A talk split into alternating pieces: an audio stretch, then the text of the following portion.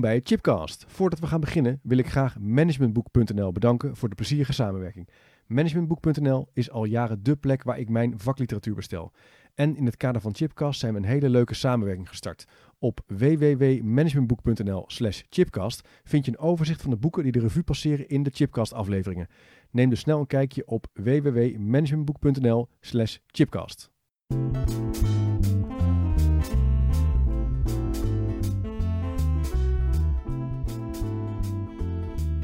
Welkom bij een gloednieuwe aflevering van Chipcast, waar ik op zoek ga naar verrassende antwoorden en nieuwe perspectieven op vragen die mij bezighouden. En in deze aflevering staat de vraag centraal wat vandaag de meest hardnekkige onderwijsmythes zijn. En dat gesprek ga ik voeren met Pedro de Bruikere. Pedro, leuk dat je er bent. Goedemiddag. Goedemiddag. Eh, uit België aankomen rijden vandaag. Ja, op een hele bijzondere dag. Ja, het is misschien wel de moeite waard om even iets over te zeggen. Ja, eh, deze ochtend werd bekend dat we een nieuwe Vlaamse regering hebben. Precies. En Ja. het onderwijs is een Vlaamse materie, dus eh, mijn rit naar hier was eh, een constante onderbreking met nieuwsflitsen en telefoontjes. Wat denkt u daarvan? Meestal weet ik veel, maar dat is dus de rit naar hier geweest. Je vertelde ook dat je onderweg af en toe stopt om even live te bloggen, want jij bent ook heel actief, ook op social media, ja, websites.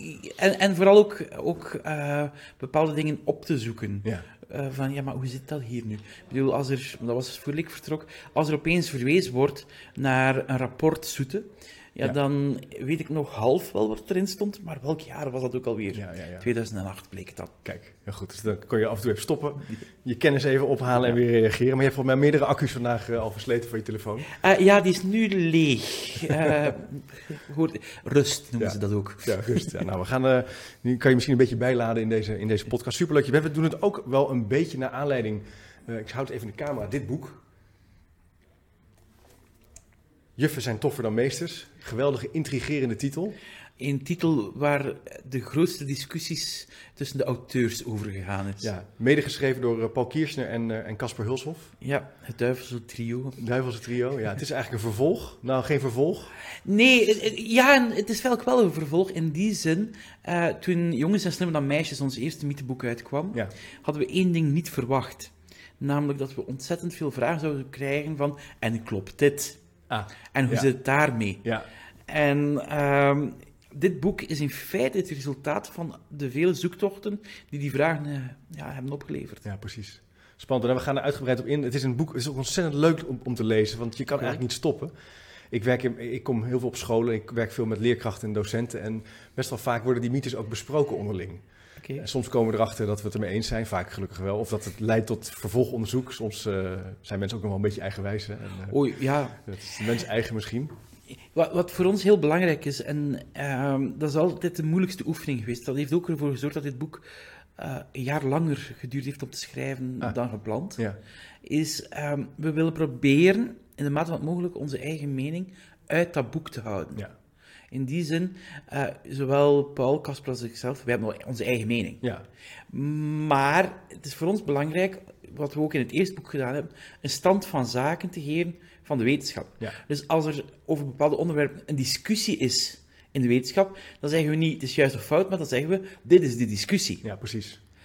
Eh, het kan wel zijn dat bijvoorbeeld Paul in kamp A zit, ik zelfs in kamp B, maar dat doet er even niet toe, want wij doen er niet toe. Nee, dus je baseert je eigenlijk op wat zijn de wetenschappelijke inzichten tot op de dag dat het boek Ja. uitkomt. Wat weten we? Waar is twijfel over? Dat wordt ook echt heel duidelijk ook wel omschreven. En, en, dan ben je- jezelf, jezelf zit er minder in het boek. Behalve dat je die Door de, activiteit... door de selectie Ja, en dingen. ja. Hè? Maar eh, we proberen onszelf uit te komen. Dat is ook waar dat we op, bij elkaar op, op letten. Ja, En wat dat dan wel is, dan als het boek verschijnt, ben je doodsbang voor elk nieuw onderzoek dat uitkomt. het is spannend. Dus over een paar jaar is er misschien wel weer een nieuwe editie. Maar Pedro, voordat ik het vergeet, om even jou nog te introduceren. Ja. Veel mensen zullen jou misschien ke- kennen in de zin als ze eh, werken in het onderwijs, hebben ze je misschien wel, wel eerder zijn ze je tegengekomen. Eh, maar je bent oorspronkelijk opgeleid als leraar Nederlands geschiedenis aardrijkskunde. Klopt. Later pedagoog geworden. En inmiddels al voor je achttiende jaar eh, verbonden aan de Arteveld Hogeschool in Gent als leraaropleider. Ja, klopt. Waar ik je eigenlijk, denk tijdens mijn promotieonderzoek van leren kennen, is dat je ook blogt op xi of einstein.be. .be. Ja, en na een tijdje, omdat de boeken ook in het Engels verschenen zijn, ook in die, op die economyofmeaning.com. Ja. Eh, In feite is die blog in 2009 ontstaan als oorspronkelijk een idee voor eh, een promotie bij het eerste boek dat Bert Smits en ik zelf schreven, is nu Generatie X, Y of Einstein. Ja. Maar voor mij werd het al snel een soort van middel om zelf mijn zaken bij te houden. Ja. Ja. Ehm, en als ik het bijhoud, kan ik het even goed delen. En die pro- het promotiekanaal is voor mij minder belangrijk Nee. geworden. Eh, ik zet er wel even op als er een nieuw boek is. Maar in feite, bijna alles dat ik deel, zijn dingen die ik zelf anders zou opgezocht hebben. En ik heb de voorbije tien jaar een soort van regelmaat aangekweekt eh, om 's morgens rond zes uur op te staan, de literatuur die de dag voordien verzameld is of doorgestuurd is of gepubliceerd is, eh, door te nemen en dan een selectie te maken. En tegen zeven uur staat er een blog klaar, of twee of drie. En daarna dek ik de tafel en komt de rest van het gezin erbij. Kijk, dus waking up early hè, is toch wel een devies. eh, Ah, ja, nee, maar dat is gewoon een eigenschap. Ik ben Ja. eerder een ochtendmens dan een Ja. avondmens. Leuk. Nou, dat vind ik altijd, het is altijd heel bijzonder om die stukken te lezen. Omdat je net, wat je heel mooi zegt, je speurt eigenlijk naar onderzoek. Je reflecteert daar weer op. Je kijkt, hey, wat betekent het eigenlijk voor hoe wij kijken naar goed lesgeven, en effectieve instructie of naar de leeromgeving. En eh, leuk. Nou, dat is niet het enige wat je doet. Je bent ook gitarist, gitarist, producer van onder andere de band Blue and Broke. Ja, dat is En van Augustijn, daar zie ik af en toe ook wat over op Twitter verschijnen. Ja, ik heb eh, deze zomer kwam er opeens iemand op mij af die zei van hé, hey, Augustijn, die wordt geproduceerd door een naamgenoot van u. Ja. ja, mensen denken, denken soms dat je maar één ding kan. Ja, ja. Ik bedoel, oh ja, jij bent bezig met onderwijs, maar, maar muziek, dat is iemand Ja, anders. Dat zal wel niet, dat zal wel niks zijn. Nee. Uh, Heel, heel leuk. Nou, je hebt meerdere boeken geschreven. Klaskid, ik was tien in 2015. Jongens zijn slimmer dan meisjes. Eh, eh, generatie X of Y. Hè, dat gaat, Generatie X of Einstein. X, Y of Einstein, pardon. Ehm, dus dat even zo als, als Ja. begin. Ehm, wat mij wel aardig om te doen, is om jou een aantal van die eh, onderwijsmythes voor te leggen. Mhm. Onder andere uit je boek, maar er zijn ook sommige andere. En daar een beetje over te kletsen samen. Om dan eens te kijken, waar, wat brengt ons dat dan als het gaat over de huidige discussie in onderwijsland. Over goed, effectief, mooi onderwijs. Oké. Dus dat was mijn voorstel. Ik duik er meteen in. Sommigen werden ook eh, op Twitter genoemd van, eh, daar moet je het zeker over hebben. Bijvoorbeeld, mijn moeder is een groot voorstander om nog met de hand te leren schrijven. Die vindt dat je moet leren schrijven met de hand. Ik kom wel op scholen waar ze zeggen, nou ja, met de hand leren schrijven, waarom zou je dat nog doen? Ja. Want je kan be- tegenwoordig best wel ook typen. Ja, eh, er was ook een, een, een, een, een of andere opiniepeiler die dat ook een tijdje heeft lopen eh, verkondigen, dat zijn dochter niet meer schreef, waarom moet men nog leren schrijven? Ja, het bekende dochterargument. Nu, ehm, voor alle duidelijkheid, dit is een van de mythes die me ook vaak gekregen heb als vraag, is dat nog ja, nodig? Ja. Eh, en dan is er ook een mythe in de mythe. Ah. Namelijk, want Finland heeft het afgeschaft. Behalve als je checkt en dan blijkt Finland dat niet afgeschaft te hebben. Er zijn een paar redenen om, om het leren schrijven met de hand nog niet af te schaffen. Misschien de belangrijkste reden is dat het een soort van gouden weg is naar het leren lezen. Het is dan op dat moment in feite bijna een middel, leren schrijven met de hand, zorgt voor het internaliseren van bepaalde vormen, zorgt voor sneller leren lezen. Dat is één belangrijk argument dat zegt van, dat zou ik nog blijven doen. Ja. Een tweede is, ehm, maar met een nuance, het is altijd met nuances, is dat voor de meeste mensen eh, noteren met de hand effectiever is dan noteren op een, eh, een toestel. ja, tablet of eh, Ja. computer. Maar dat heeft niks te maken met de vermeende leerstijlen of andere onzin. Dat heeft meer te maken dat je moet selecteren. En bij het selecteren denk je na. En je kan minder, of beter, de meeste mensen kunnen minder noteren als ze schrijven met de hand. Waardoor dat, eh, je meer moet selecteren en meer kan onthouden. Kijk, dus het, is een soort, het helpt je om te selecteren en na te denken, kritisch zijn wat je wil opschrijven. En dat bevordert Het onthouden, de Het retentie. Maar, ik weet niet of je gemerkt hebt dat ik een paar keer de meeste de meeste, ja, zeker. Ja.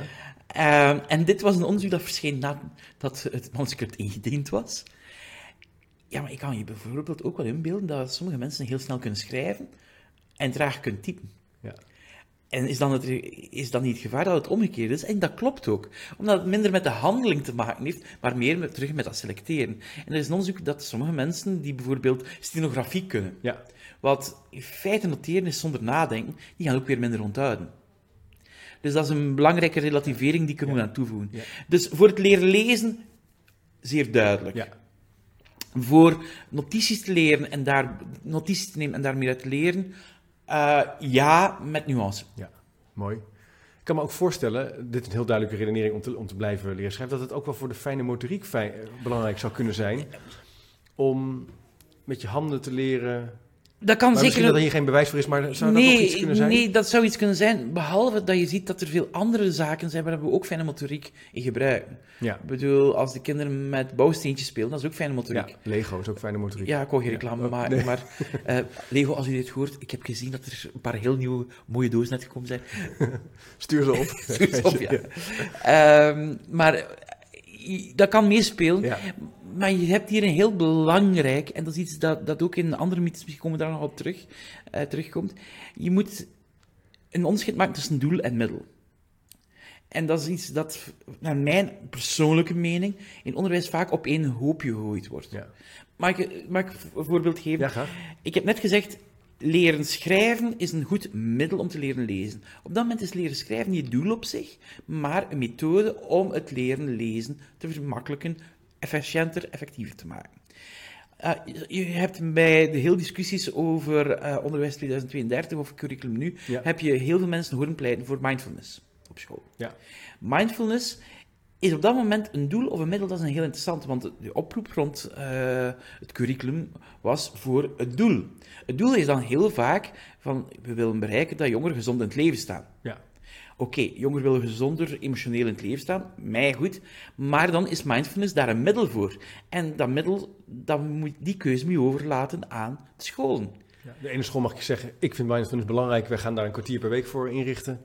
Ja, En en, en dat onderscheid tussen doel en middel, die worden heel vaak met elkaar verward. Ja. En, en dat vind ik soms jammer, jammer, want dan kan je ook niet meer nadenken over, is dit, is dit het juiste middel om dat doel te bereiken? Ja. Ja, het, het loopt door elkaar heen en dus heb, kan je geen kritisch goed gesprek meer voeren. Maar het lijkt me ook moeilijk om er onderzoek naar te doen. Als het moment dat de variabelen door elkaar heen gaan lopen. Ja. Dat weet ik nog uit mijn, eh, uit mijn studietijd en eh, mijn onderzoekstijd. Dat, dat maakt het ingewikkeld. Ja, maar dat is een van de dingen die, die hier ook weer komen. En ik kan me inbeelden, ik, ik, ik, weet niet of het zo zal zijn, maar ik kan me inbeelden dat op een bepaald ogenblik iemand misschien een beter middel vindt om vlot te leren lezen Ja. dan schrift. Ja. Ik, ik zie het nu niet, maar nee, het kan, ik- het ja. kan. Ja, maar dan verandert de discussie. Ja, duidelijk, duidelijk mooi. Zo zie je al dat op basis van zo'n zo'n eh, stelling er heel veel onder zit eigenlijk. Aannames, opvattingen, maar ook dingen die door elkaar heen lopen. Mhm. Die het moeilijk maken eh, of die druk zetten op goed onderwijs. Want als doel en resultaat doel en- door elkaar heen gaan lopen, doel en proces, krijg je al van dit soort Ja. makkers. Een ander punt is, kijken wat je daarvan, hoe, hoe, hoe, hoe jullie daarnaar hebben gekeken, is dat mensen zeggen wel, wel eens, economen, of nou ja, je hebt vaak bepaalde managementboeken die dat ook wel doen, veel van het werk wat er straks is, dat bestaat nu nog niet. We leiden kinderen op voor, jobs die nog niet die bestaan. nog niet bestaan. En dan komen robots en die gaan al ons werk innemen. Weet je, dan Ja. krijg je dat niet trits. Ja, ehm, er was ook eentje die, die ons gevraagd werd. Die werd wat minder gevraagd. Maar dat is een, een, een, een zeer dure affaire geworden. Dure affaire. En Ja, ik had, nee. ehm, veel mensen citeren daarin een werk van eh, het World Economic Forum. Ja. Die hebben zelf geen onderzoek gedaan. Die verwijzen naar een rapport van de Amerikaanse overheid waar het niet in staat. dat is interessant. Ja, en dan loop je loopt de spoor dood. Maar ja, ze moeten het wel ergens gehaald hebben, dat idee, dus je zoekt verder. Er waren twee mensen, heel ironisch, van twee uitersten in de polarisatie die op Twitter soms kan ontstaan tussen denkers over onderwijs. Laat ik zeggen, eerder extreem traditioneel, extreem progressief. Die hebben beide dat gedaan, Benjamin Doxator en Andrew Old eh, in, from the UK. Eh, en die hebben heel mooi werk gedaan, maar wij gaan nu niet zomaar iets kopiëren. Dus we hebben al dat werk opnieuw gedaan. Ah, Dus we hebben al die bronnen die zij vonden gecheckt, maar we hebben nog andere bronnen ook gecheckt. En wat dat mensen, er zitten heel veel bronnen in dat boek, ja, ja, ja. maar er zitten heel veel bronnen niet in die we wel opgezocht hebben. Want dan verwijst er iemand bijvoorbeeld naar een bron waar het zou ingestaan hebben.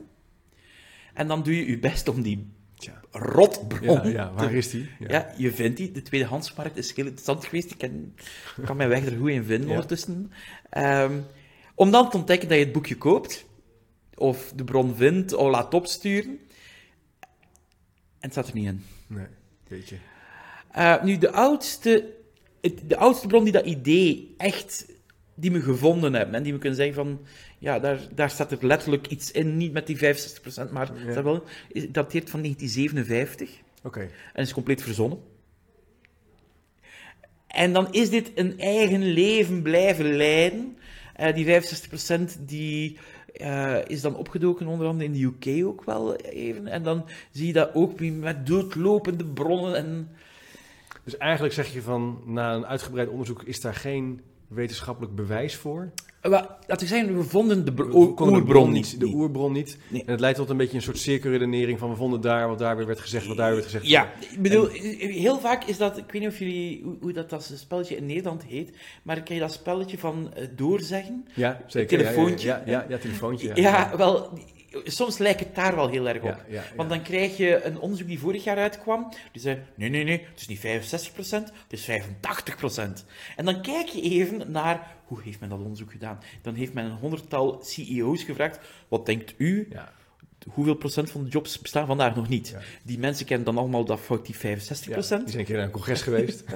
En die zeggen, van, het zal nu wel meer zijn, en dan komt men op 85. Opgeplust. Ja. Ja. Het heeft natuurlijk ook wel iets, misschien iets menselijks om als het ware vooruit te willen kijken en te bedenken dat de wereld beter wordt, anders wordt. Het zit misschien Of ja, dat je, ja, het gaat, en dingen veranderen natuurlijk ook, maar het is wel ook gevaarlijk natuurlijk om. Nu, wat, wat, wat we ook geprobeerd hebben in, in verband met die mythe, is eh, kijken van, ja, wat is nu echte verandering? Ja, Dat bleek een zeer moeilijke opdracht te zijn. Nu, als men al sinds 57 dit vertelt, dan is het misschien te kijken van hoeveel jobsverandering hebben we gezien sinds 57. We hebben daar bitter weinig onderzoek rond gevonden.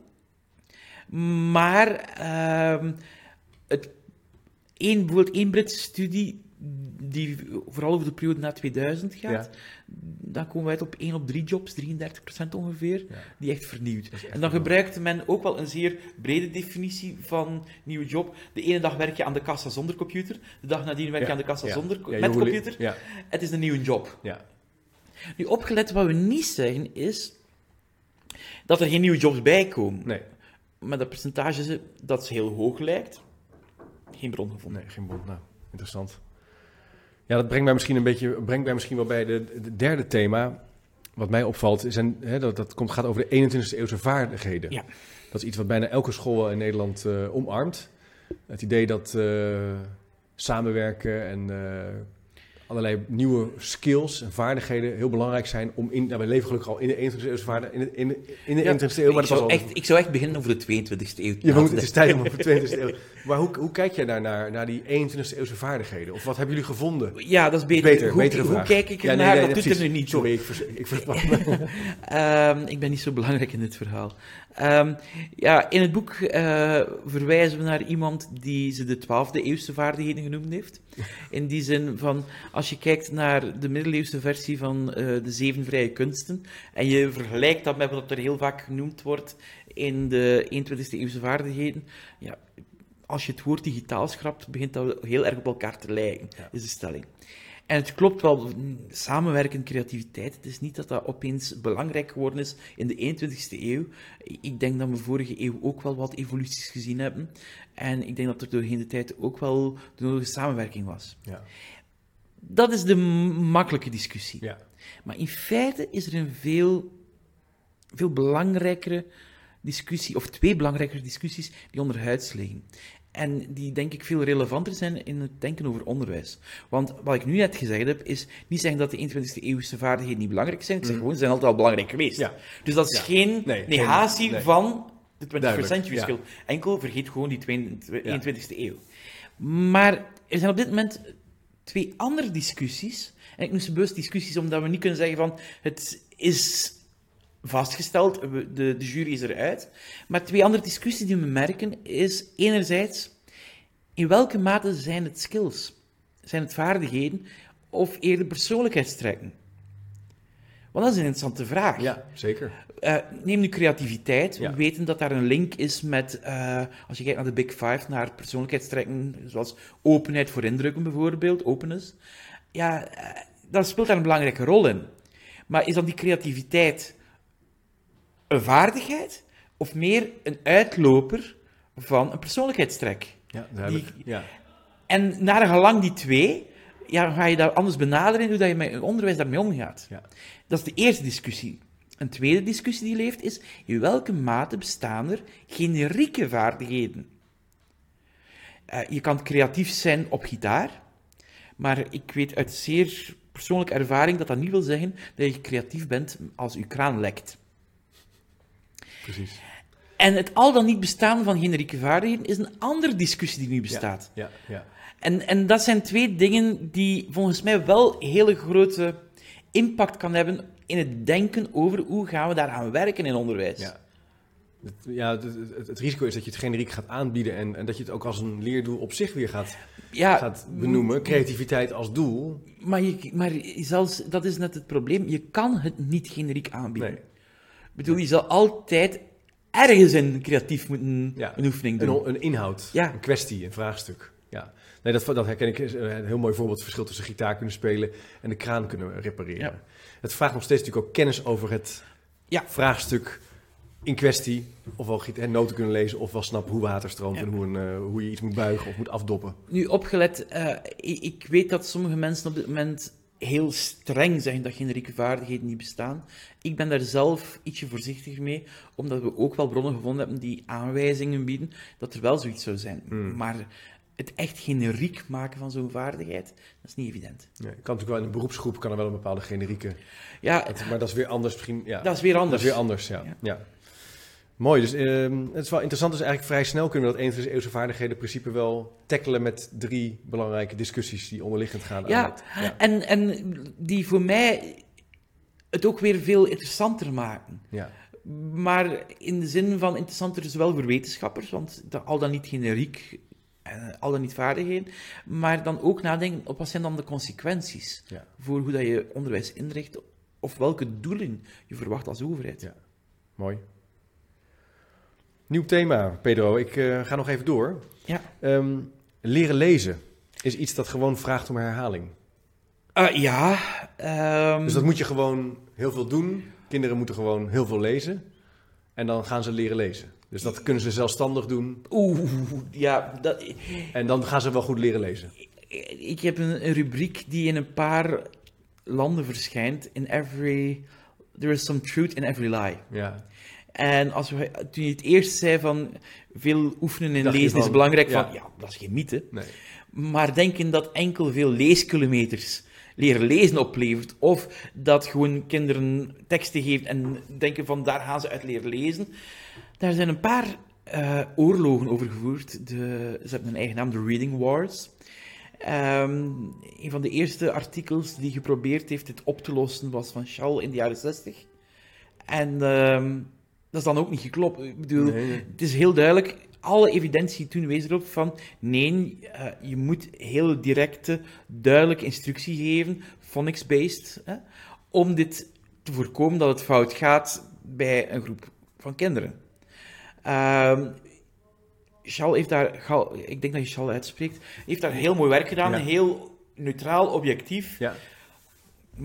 Maar het lot van veel wetenschap is niet dat het aanvaard wordt, Nee. maar dat er daarna de discussie terugkomt. En vorig jaar heb Castle en Rattles eh, terug, het, ik denk het derde grote overzichtswerk gepubliceerd, met als titel Ending the Reading Wars. Waarbij ze een zeer mooie, genuanceerde, duidelijke eh, review schrijven over hoe het zit. En ik merk dat in Australië nu men weer begonnen is met Reading. Dus dat blijft, blijft onderwerp van discussie. Mensen leggen ze niet snel neer bij. Nee, en, en ik snap ook wel een stuk waar het vandaan komt. Ehm, twee dingen die je ziet. Je ziet hoe je zelf leest. Ja. Maar ja, je bent een ervaren lezer, maar je projecteert de ervaring lezer op de beginneling. Ja. Eh, maar zoals Willingham zegt, een novice leert niet zoals een expert. Nee. Dat is één. Tweede, we zien ook kinderen heel veel dingen spontaan opleren. Ja. Ja. Aanleren. Ja.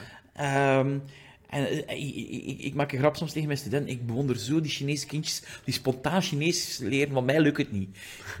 ik bedoel, nee, dat is natuurlijk fout. Ja. Maar het is zo dat we heel veel dingen in onze omgeving, zeker als jong kind, oppikken. Ja.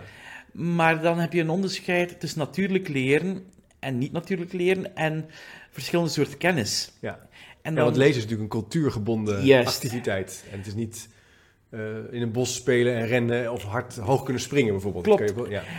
Komt er ook nog bij, en dat is een, een vraag die soms te weinig gesteld wordt. Ook omdat het soms mensen een beetje koude rilling heeft. Ja, maar wat is het meest effectieve, het meest efficiënte? En dan zeg je van, ja, in onderwijs moet niet alles effectief en efficiënt zijn. Dat klopt. Nee. Maar als je merkt, eh, en ik denk dat een vorige bezoekster van deze podcast daar ook over gehad, hebt, over gehad heeft, als je merkt dat goed bedoeld daardoor verschillende kinderen slechter presteren, Ja. of dat de, de laaggeletterdheid toeneemt, sorry, dan moet je het wel hebben Ja. over effectief Ja. en efficiënt. Want anders, ja, kan je bijna elitair denken van dat is allemaal niet belangrijk, maar sommige kinderen worden daar de dupe van. Ja. Ja, dat lijkt dus die, en dat kan dus ongelijkheid in stand eh, creëren. creëren of, in, of goed bedoeld in stand houden. En ik, ik heb de voorbije maanden één keer iemand, doet er niet toe wie, maar is dat zo belangrijk dat ze nog kunnen lezen? Ja, En toen denk ik van, dat is makkelijk vanuit een idee van een persoon die kan lezen. ja dat lijkt mij en ook, voor ja. wiens kinderen het ook geen probleem zal zijn. Nee, nee dat, ik heb daar ooit een keer in, eh, een stukje over geschreven over die, dat, die redenering van, ach, kennis doet er niet meer toe. Sommige mensen Ja. zeggen dat tegenwoordig. Het lijkt mij dat je pas tot die conclusie kan komen als je die kennis bezit of als je een positie hebt waar je dat kan zeggen. Ja, dat, niet alleen. En, en soms zie je daar zelfs een heel dubbelzinnigheid in. Want tegelijkertijd worden dan, gaan, die, gaan, gaan mensen die dan heel, die dat zeggen, wel bewonderend zijn van, oh, die weet veel. Ja, precies, ja. Wauw. Ja. Ja. Ja, precies. Oké, duidelijk. Nou, mooi. Dus er is a truth in every lie, zei je even Ja. zo. Maar eh, het is zeker niet genoeg om alleen Nee. zelfstandig eh, aan de gang te gaan. En dat brengt me meteen... Ja, jij zei vraag maar raken. Dus ik heb hartstikke veel eh, Ja. stellingen, eh, Pedro. Mensen hadden het boek niet meer moeten lezen. Dat gaan ze denk ik wel doen, hoor. En, eh, want ik heb trouwens ook nog een aantal boeken om weg te geven. Nu je dat zegt... eh, Oh, dus ehm, als je nu denkt, hey, ik heb een reflectie of een vraagje over, laat het even weten op Twitter. Eh, tag even Pedro of mij erin en dan eh, bij een leuke vraag eh, stuurt de uitgever een boek op. Heb ik geregeld via Roderick Teunissen. Dank je, Roderick. Maar de volgende, de volgende vraag is 10.000 uur oefenen. Ja, Dan word je een expert. was het maar waar. Ja. Ja, Is vooral het echt niet zo? Nee. Nee, nee, sorry. Nee. Ehm, die 10.000 uur regel, mensen kennen die in feite via Malcolm Gladwell. Ja. Malcolm Gladwell is geen wetenschapper, maar een Nee. journalist. Ja. Eh, en die heeft zich wel gebaseerd Ja. op onderzoek van onder andere Anders Eriksson en op heel veel anekdotes. Eh, en verwijst naar de Beatles en zo. Ja, Prachtig boek, hè? ja, Leuk om te lezen. ja. maar fout. Ja. Eh, Anders Eriksson heeft ook een boek geschreven, die ik ook kan aanraden, Piek. Eh, samen met Poel heeft hij die geschreven, is in 2016 denk ik uitgekomen. En de korte samenvatting van het boek, Malcolm Gladwell heeft ons onderzoek compleet misbegrepen. Hmm. Die 10.000 uur regel, dat is compleet arbitrair. Dat is compleet willekeurig. Ehm, het echte werk van, van, Malcolm, van Anders Eriksson is in feite over doelgericht oefenen en welke stappen daarin kan zetten. En dat is heel waardevol. Maar er zijn mensen die ehm, minder dan 5000 of minder dan 10.000 uren nodig hebben. Je hebt mensen die het ook nooit zullen leren. Op bepaalde punten weet ik dat spijtig nog ook. En er is zelfs eh, twee weken geleden, denk ik, een nieuw onderzoek verschenen. Het heeft ons boek niet gehaald, maar het past Ja, volledig in lijn. leuk, ja. ja. Waaruit blijkt dat de beste violisten, dat die eh, minder oefenen dan de gemiddelde violist. Nee. Ja. Maar vooraleer dat je denkt van, oké, Ja. ik heb het nu Ik- door, ik ga minder oefenen. Ja, ja. Heel veel van die onderzoeken maken dezelfde redeneerfout. Dus ik vind het werk van Anders Eriksson zelf heel waardevol. Maar ook elk onderzoek heeft zijn kritiek en die kritiek is niet onbelangrijk. Eh, en dat heet de survivor bias. Wat is survivor bias? Je kijkt naar de mensen die het gehaald hebben. Ja. En je ziet niet de mensen die 10.000 uur of meer geoefend hebben en het niet gehaald hebben. Waardoor dat je het ook niet weet of het wel een garantie is. Je hebt een, een hele business van boeken die het hebben over de effectieve gewoontes van succesvolle mensen. Of ook een mythe die in ons boek besproken wordt. Mensen die zeggen van, je hebt geen diploma meer nodig, want kijk eens naar Mark Zuckerberg en Bill Gates en Steve Jobs. Een hele kleine percentage mensen. De Survivors. De survivors, they made it. Ja, ja, al die mensen die dat dan niet gedaan hebben, Ja. die, dat, die dat ook geen diploma gehaald hebben, maar het niet gehaald hebben. Als ik zeg van ja, weet je wat, roken is niet gevaarlijk, want eh, mijn oma is 100 geworden. Het is en dezelfde het redenering. is dezelfde redenering. En dan gaan wij zeggen, well, ja, maar nee, nee, dat kan niet kloppen. Maar veel van die boeken die daarover gaan, zijn, in feite dezelfde redenering. Mooi.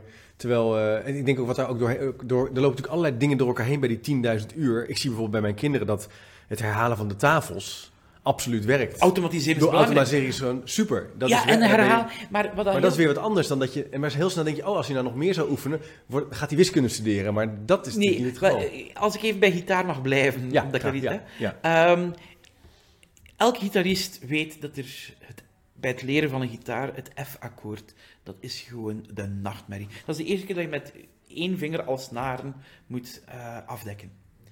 Oké, dat doet pijn. Duurt maanden. Het zal uren kosten.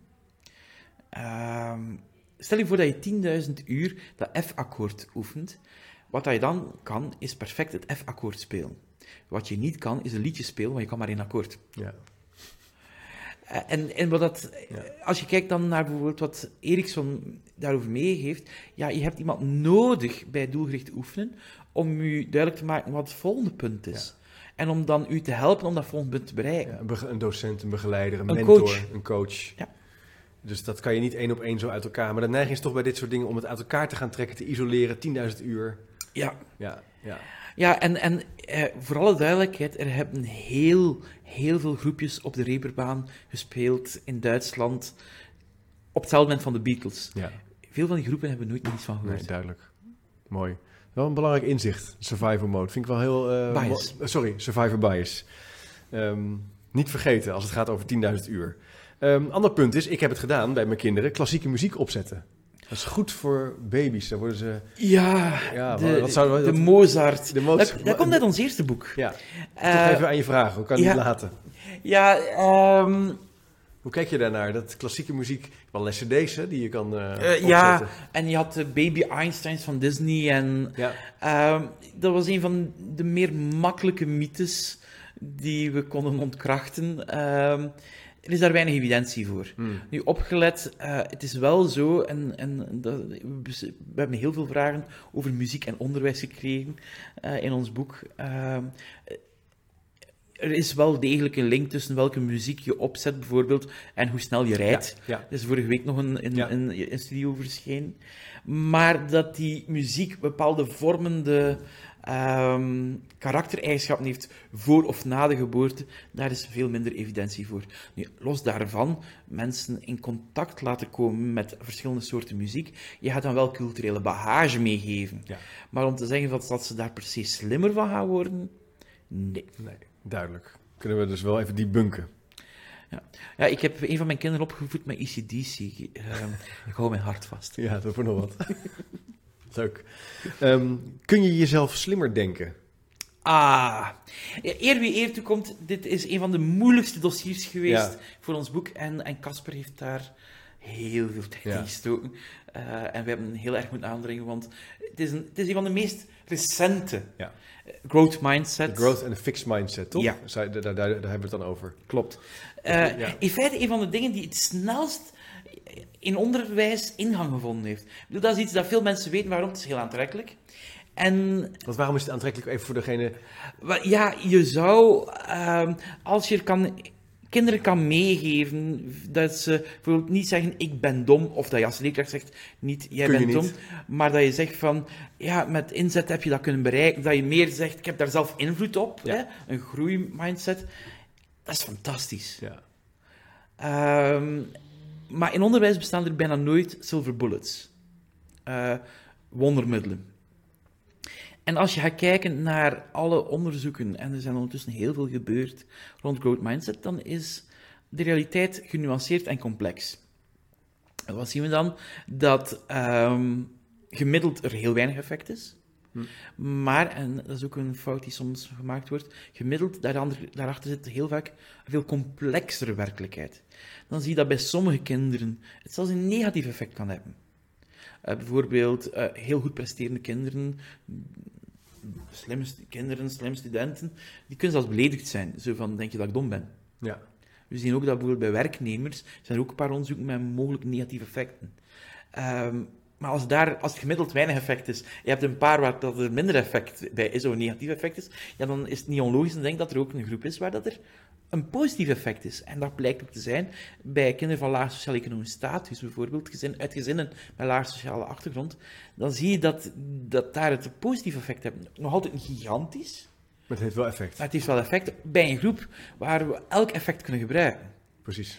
Nu, ik zelf ben heel erg onder de indruk van Carol Dweck, de, de, de onderzoekster die Ja. Growth Mindset de wereld ingestuurd heeft. Eh, waarom? Ik, weet niet of je vertrouwd bent met de replicatiecrisis. Eh, vanuit de psychologie? Ja. Ja, zeker. ja nou goed. hè, Leg het maar, laat het even Ja, uitleggen voor de, Ehm, voor de luisteraar of de veel onderzoeken Ja. eh, hebben de voorbije jaren ehm, geleden onder de replicatiecrisis. Wat bedoel ik daarmee? Die onderzoeken werden opnieuw gedaan om te kijken of ze hetzelfde resultaat hebben. En vaak bleek dat niet het geval. Nee. Wat ik ongelooflijk straf vind van Carol Dweck, zij heeft meegewerkt aan een van de grootste replicaties met, met meer dan 12.000 kinderen, Ja. die die nuance op haar eigen theorie heeft aangebracht. In één maand tijd kwam de preprint van dat onderzoek en kwam een meta-analyse eh, waarbij de andere onderzoeken naast elkaar gelegd werden, met quasi dezelfde conclusie. Maar ik vind dit eigenlijk heel mooi van een wetenschapster, of wetenschapper in het algemeen, maar in dit geval een wetenschapster, dat je in feite zelf zegt van, laten we dit terdege checken Ja. en die nuances aanbrengen. Ja. Ja, eer wie eer toekomt, ik vind dat Heel belangrijk, natuurlijk loskomen van je eigen ego en eh, misschien wel. Hè, en meedoen aan, eh, aan onderzoek. En als je het ook echt wil weten natuurlijk, als je nieuwsgierig bent, Ja. zou het echt logisch zijn dat je daaraan eh, aan bijdraagt. Ja, maar ondertussen is het wel jouw eigen ding. Ja, Bijvoorbeeld, ja. eh, er zit maar één onderwerp dat terugkomt in het tweede boek, dat ook in het eerste, onder boek, eerste boek stond, namelijk heel kort meervoudige intelligenties. Ja. Omdat tussen de twee boeken in, ehm, Howard Gardner zelf zei van, ja, in feite is volgens mij die theorie achterhaald. En ik heb ze veld nooit echt onderzocht. Tja. Ja, dan dacht ik van, ja, had het misschien dat toch maar eerder kunnen zijn. Ja. Maar chapeau dat je het niet toch Ja, toezegt. dat is dan wel fijn, ja. Ja, ongelooflijk, hè. Duidelijk. Ehm, laatste vraag wat betreft de stellingen. Die ik, Ja. eh, ik vind het overigens indrukwekkend hoe je ze zo allemaal eh, zo genuanceerd en eh, uitgebreid kunt toelichten. Er zit wel een, eh, een hele wereld achter. Ja, maar ik zeg het, we hebben denk ik vier jaar aan dit boek gewerkt. Ja, En ik ken niet elk, ik bedoel, Nee. ik ken niet alles terdege, maar checken, dubbel check, Ja. checken, triple checken. ja, blijft wel heel belangrijk, hè. Ehm, kunnen we beelddenkers herkennen? Het- Ik, ik kwam gisteren nog iemand tegen die zei: ik denk, ik denk alleen maar in beelden. Ja, Ja, oké. Ik, ik ga iets, iets, iets, iets grappigs vertellen. Eh, het boek komt nu binnenkort uit in, eh, in het Engels wereldwijd op 18 oktober. Kijk. En dat hoofdstuk is niet vertaald. Oh, wat is er gebeurd? Nee, we hebben het er niet ingestoken. Oh, oké. Waarom?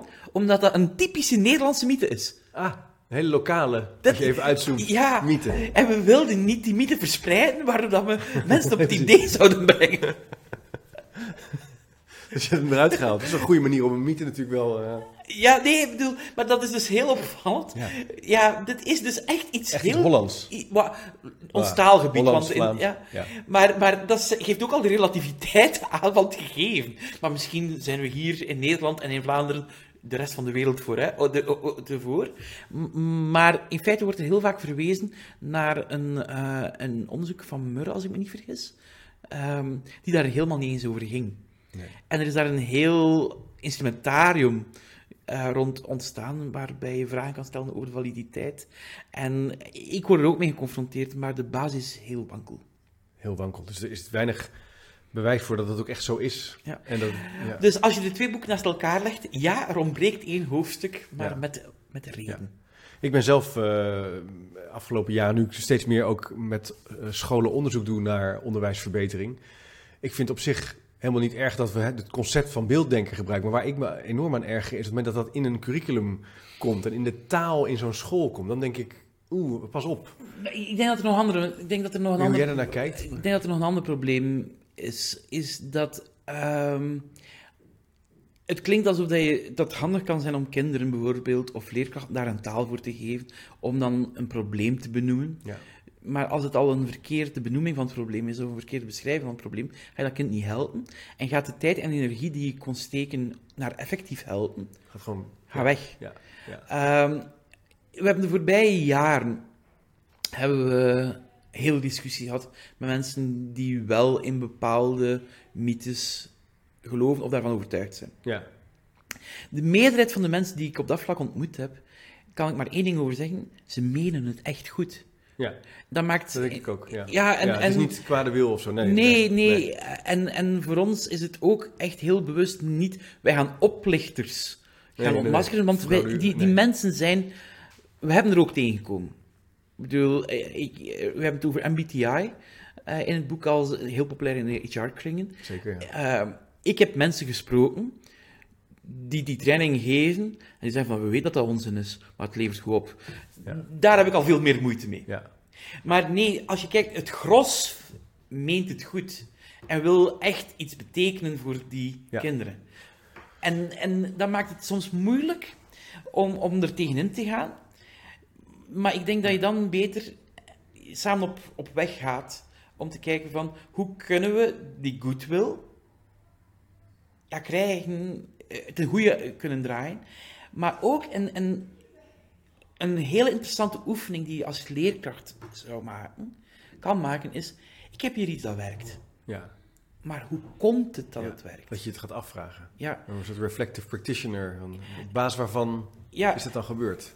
Ja. En, en dan op die manier dat uitzuiveren van wat is hier de oorzaak, Ja, dat kan je helpen doen groeien en Ja. je repertoire uit doen Ja. bouwen, uitbreiden. is toch die vorm van kritische reflectie, collegiale elkaar opzoeken, nadenken Ja. over wat werkt, hoe komt dat, eh, welke bewijzen kunnen... Ja, boeiend, leuk. Ehm, nou, zo hebben we toch al eens sneltreinvaart. Nog lang niet allemaal. Nee hoor, nee, helemaal niet, maar alleen maar leuk. Maar ik dacht, als, we nou, als, je, als jullie nou zo... Als je naar, naar al die mythes kijkt en naar al die eh, bewegingen in het onderwijs... die gaan over het zoeken naar het beter doen... en soms dus weglopen met theorieën die niet, niet altijd onderbouwd zijn... of dus tijdverspilling kunnen zijn... Wat voor soort tijdsbeeld leven we dan als het gaat in, de, in de onderwijswereld vandaag de dag? Oh, dat is een hele moeilijke. Als je, ehm, bedoel, een van mijn favoriete woorden is chronocentrisme. Namelijk het denken dat je in uitzonderlijke tijden leeft. Ja, En, en ik zou niet weten of we vandaag in uitzonderlijke tijden leven. Dus. ehm, en je moet opletten dat je niet, in een, dat je niet denkt dat de Twitter-bubbel, waar dat de- debatten en eh, eh, bijna gevechten in de regel battles, ja. ja, gebeuren, dat dat de werkelijke wereld is, terwijl dat de meeste leerkrachten gewoon aan het lesgeven zijn. Ja, ja, precies. Dus ik, ik ben daar heel voorzichtig mee. Er zijn een paar dingen die mij wel opvallen. Eh, ik, ik merk dat bijvoorbeeld een boek als het boek van Marshall Smeyer, die- dat is ongelooflijk veel verkocht. Ja. Eh, en ik merk hoeveel leerkrachten, dat is anekdotisch. Ja. Ik heb er geen cijfers over, maar ik weet wel dat het ook veel verkocht heeft. Een boek als Doc Lam of Teach Like a Champion. Dat veel leerkrachten dat boek kennen of gelezen hebben Ja. en daar dingen naar toepassen. Ja. Ehm, en dat valt mij op. Dat is eh, gewoon een vaststelling. Terwijl dat die boeken veel minder vanuit begeleiding of vanuit, vanuit opleidingen naar voren komen. Klopt. Ja. Ehm, en, en ik denk dat er daar onderhuids wel iets beweegt. Eh, ik kan het niet goed vatten, maar ik denk dat alle leerkrachten zoeken naar hoe kan ik dit best doen. Niet alle leer, maar veel leerkrachten. Dat is ook een reden waarom dat mythes ook ontstaan. Ja. Eh, omdat iemand belooft van doe dit en het zal beter gaan. Ja. Eh, en ik denk dat, dat, dat er nu een paar bewegingen zijn waar leerkrachten zich in herkennen. Een deel van de leerkrachten zal nooit iedereen zijn. Zeggen van, hier kunnen we het doen. En waarbij er toevallig ook zaken gekozen worden waarvan we weten vanuit onderzoek dat dat ook wel een meerwaarde kan hebben. Ja. Ehm, ik, ik ben als de dood ondertussen. Het laatste hoofdstuk in ons boek beschrijven we een heel bijzondere mythe. Namelijk evidence-based education. Want ik ben als de dood dat het doorslaat. Veel van die zaken, kijk naar die, die meervoudige intelligentie. Ja. Die is oorspronkelijk met een goede bedoeling. Als kritiek op een te strak IQ-denken is die theorie vormgegeven. Eh, ik, ik gebruik bewust het woord theorie. Nu, dat is dan, mensen gaan daarmee aan de haal. Ja. En het wordt bijna een monster groter dan ooit bedoeld. Ja. En bijna een regel. Waar dat dan weer veel minder basis voor is. En we gaan, ik denk dat we moeten opletten dat, dat het niet werk... doorslaan. Dat we niet doorslaan. Ja. Ehm, en het is even fout te denken dat directe instructie geen plaats in het onderwijs heeft, dan te denken dat directe instructie alles in onderwijs gaat oplossen. Ja. Ik denk niet dat veel mensen dat beweren, maar je moet daar wel voor opletten dat het niet een stuk doorslaat. Ja.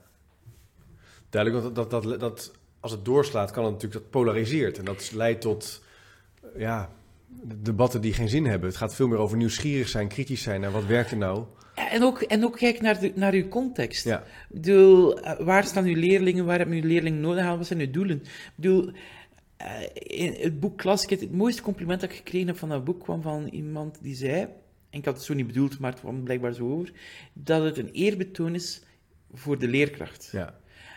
En ik denk dat dat wel heel belangrijk is. Ik denk dat wij als wetenschappers ook eh, een, een, een gezonde stap achteruit moeten zetten. Ja. Dat wij de leerkrachten moeten voeden met informatie, maar wij kennen hun, leerkra- hun, hun, hun situatie niet. Zij moeten een weloverwogen keuze maken, liefst in team, liefst binnen een visie, maar zij moeten het doen, maar zij kennen hopelijk hun context en hun situatie. En wij, wij moeten dan niet komen zeggen, zo moet Zo je het moet doen. het, dit is wat je moet doen. Ja. Nee.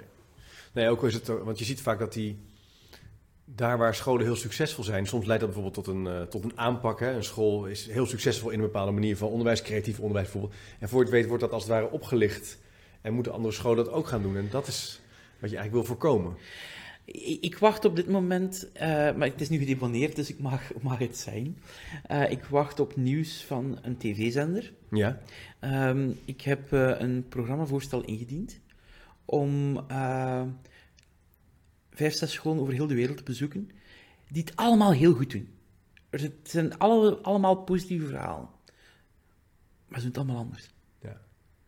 Ik bedoel, een van de, van de schoonheden van onderwijs is dat er niet één zaligmakende manier bestaat. Mooi. Mooi punt. En het is mooi dat jullie dat zo ook, jullie eigen denken daarmee ook kritisch zijn op jullie eigen denken en dat eigen manier van... Dit, dit Ja. was het eerste hoofdstuk dat voor ons vaststond Ja, dat er moest inkomen. Ja. En dat was niet hoofdstuk, dat, dat is niet gebaseerd op vragen, maar we hadden zelf het idee van, als we nog een boek schrijven over mythes, Ja, je moet ook het meest kritisch zijn op de dingen waar je zelf het meest in gelooft. mooi. Leuk, eh, Pedro, om er zo met je over in gesprek te zijn. Ik had toch eigenlijk nog één laatste vraag. Dat is iets wat mij de afgelopen maanden bezighoudt. Dat is handvaardigheid en creativiteit. Dat heb je niet, ik heb je niet van tevoren voorgelegd. Dus kijken of, je, of we misschien kunnen afsluiten met een vraag. Ehm, wat mij opvalt is dat er op heel veel basisscholen steeds minder ruimte is. Voor, ik kan het niet wetenschappelijk staven, dit is een aanname hoor.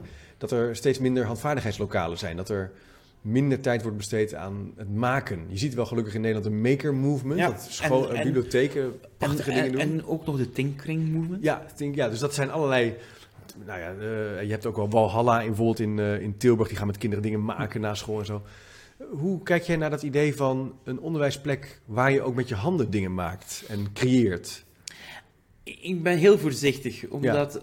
Ben ik gewoon nieuwsgierig naar. Nee, nee Ja. gewoon als ik alles wat ik hier voordien gezegd heb, als mensen vragen van, eh, wat kan je daarover Ja, zeggen, dan kan ik verwijzen naar die bron of die bron. ja, ja, ja, ja. In dit geval heb ik er te weinig zicht op. Ja, oké, ja. Mm, Wat ik wel weet, is eh, die vaststelling dat het minder voorkomt. Dat is ook wel iets dat we zien. En Bamford heeft daar ooit in de Wow Factor al voor gewaarschuwd. Ik weet van een Vlaams rapport die Anne Bamford ook gedaan heeft, Ah. wat dat ook wel aan. Oh, leuk. Ik zal die bronnen even ook aan je vragen en ook op de website Ja. plaatsen. Kunnen we die nog Ja. even terug, eh teruglezen? Ehm, Ja. Maar dan gaat het over in feite niet enkel handvaardigheid, maar het geheel Ja. van, van creatieve vorming en, Ja. en, Ja. en eh, schilderen en maar al, al dergelijke dingen. Dus, en het is zelfs zo een, dat een, een, een organisatie die niet echt kan verdenken eh, van eh, daar brood te zijn, die, daar, die in feite erop gewezen heeft eh, over het verdwijnen en het belang dat daaraan is van alles dat met, met culturele en, en meer creatieve vorming te maken heeft. Dat is de OESO. Die hebben een paar jaar geleden het rapport Art for Art's Sake gepubliceerd, waarbij ze aan de ene kant wijzen op verschillende voordelen van muziekonderwijs en Ja. creativiteitsonderwijs en schilderen en dergelijke. Om dan helemaal op tijd te zeggen van, maar dit is in feite de foute vraag. Tja. Eh, wat dat het nut is voor andere zaken. De middeldoeldiscussie ja, die we weer, daarnet over ja. Eh, als we gaan kijken, eh, stel je voor, muziek in de klas is beter voor wiskunde. Laat je dat vaststellen? Ja. Stel, hè? Ja, stel ja. ja. Ja, het is eigenlijk niet echt zo, maar is wat. Eh, oh, een klein beetje, in het beste geval. Maar dan is het weer middel, muziek, doel, wiskunde. Ja. En dan kan het gevaar bestaan dat er iemand afkomt die zegt van, ja, maar ik heb hier een beter middel en dan is muziek weg. Ja. Terwijl muziek waarde op zich heeft. Ja.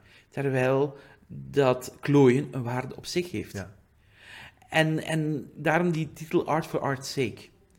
En dus ik denk dat, eh, dat de waarde op zich daar Ja. ook wel bestaat. heel kwetsbaar in zekere zin, want je kan het niet in een variabele uitdrukken dat je er in je IQ of in je inkomen of wat dan ook. Ja. Dus dat, maar het heeft waarde op zich. Ja, Ja. en als wij als samenleving vinden dat dat waarde heeft, moet dat blijven. Ja, mooi. Ja, ja zou ik het mee eens zijn. Ja. Ja. Ja. En dus, dus voor mij is dat weer een, een stukje een andere discussie, maar om te zeggen dat ik er de- voor de rest heel veel over weet, nee. Nee. Nou, het beginnetje misschien van een vervolg, wat mij betreft. Ik was gewoon nieuwsgierig hoe je Ja. er naar keek. Ik was vorige week eh, op een groot congres in eh, Noord-Holland en hadden we het ook met veel leerkrachten over, over dat maakonderwijs. Gelukkig heel veel plekken, bibliotheken waar bijzondere dingen wel gebeuren. En sommige scholen doen het wel hoor. Ja. Maar je ziet, Nu, wat je wel ziet, we zien bijvoorbeeld in Vlaanderen dat door het eh, stem- en STEAM-onderwijs, dat ook in Vlaanderen in de lift zit, zie je dat daar wel een plaats voor komt. ja, Maar dan heel vaak ook wel een stuk weer vanuit het economisch motief. ja toch wel hè. Ja. Dankjewel Pedro ehm, voor, het, voor het leuke gesprek over juffen zijn toffer dan meesters. Ehm, ik zou zo nog uren met je nieuwe vragen aan je kunnen voorleggen. Wie weet gaan we dat nog eens een keer doen. Voor degene die nu denkt, ik heb een vraag, ik heb een reflectie. eh, laat je even horen op Twitter of op chipcast.nl slash doe mee. Of op chipcast.nl slash vraag. En dan eh, krijg je wellicht het boek opgestuurd. Ehm Pedro, bedankt voor je tijd. Eh, luisteraar, kijker, bedankt voor het eh, kijken en luisteren. En eh, tot de volgende keer maar weer.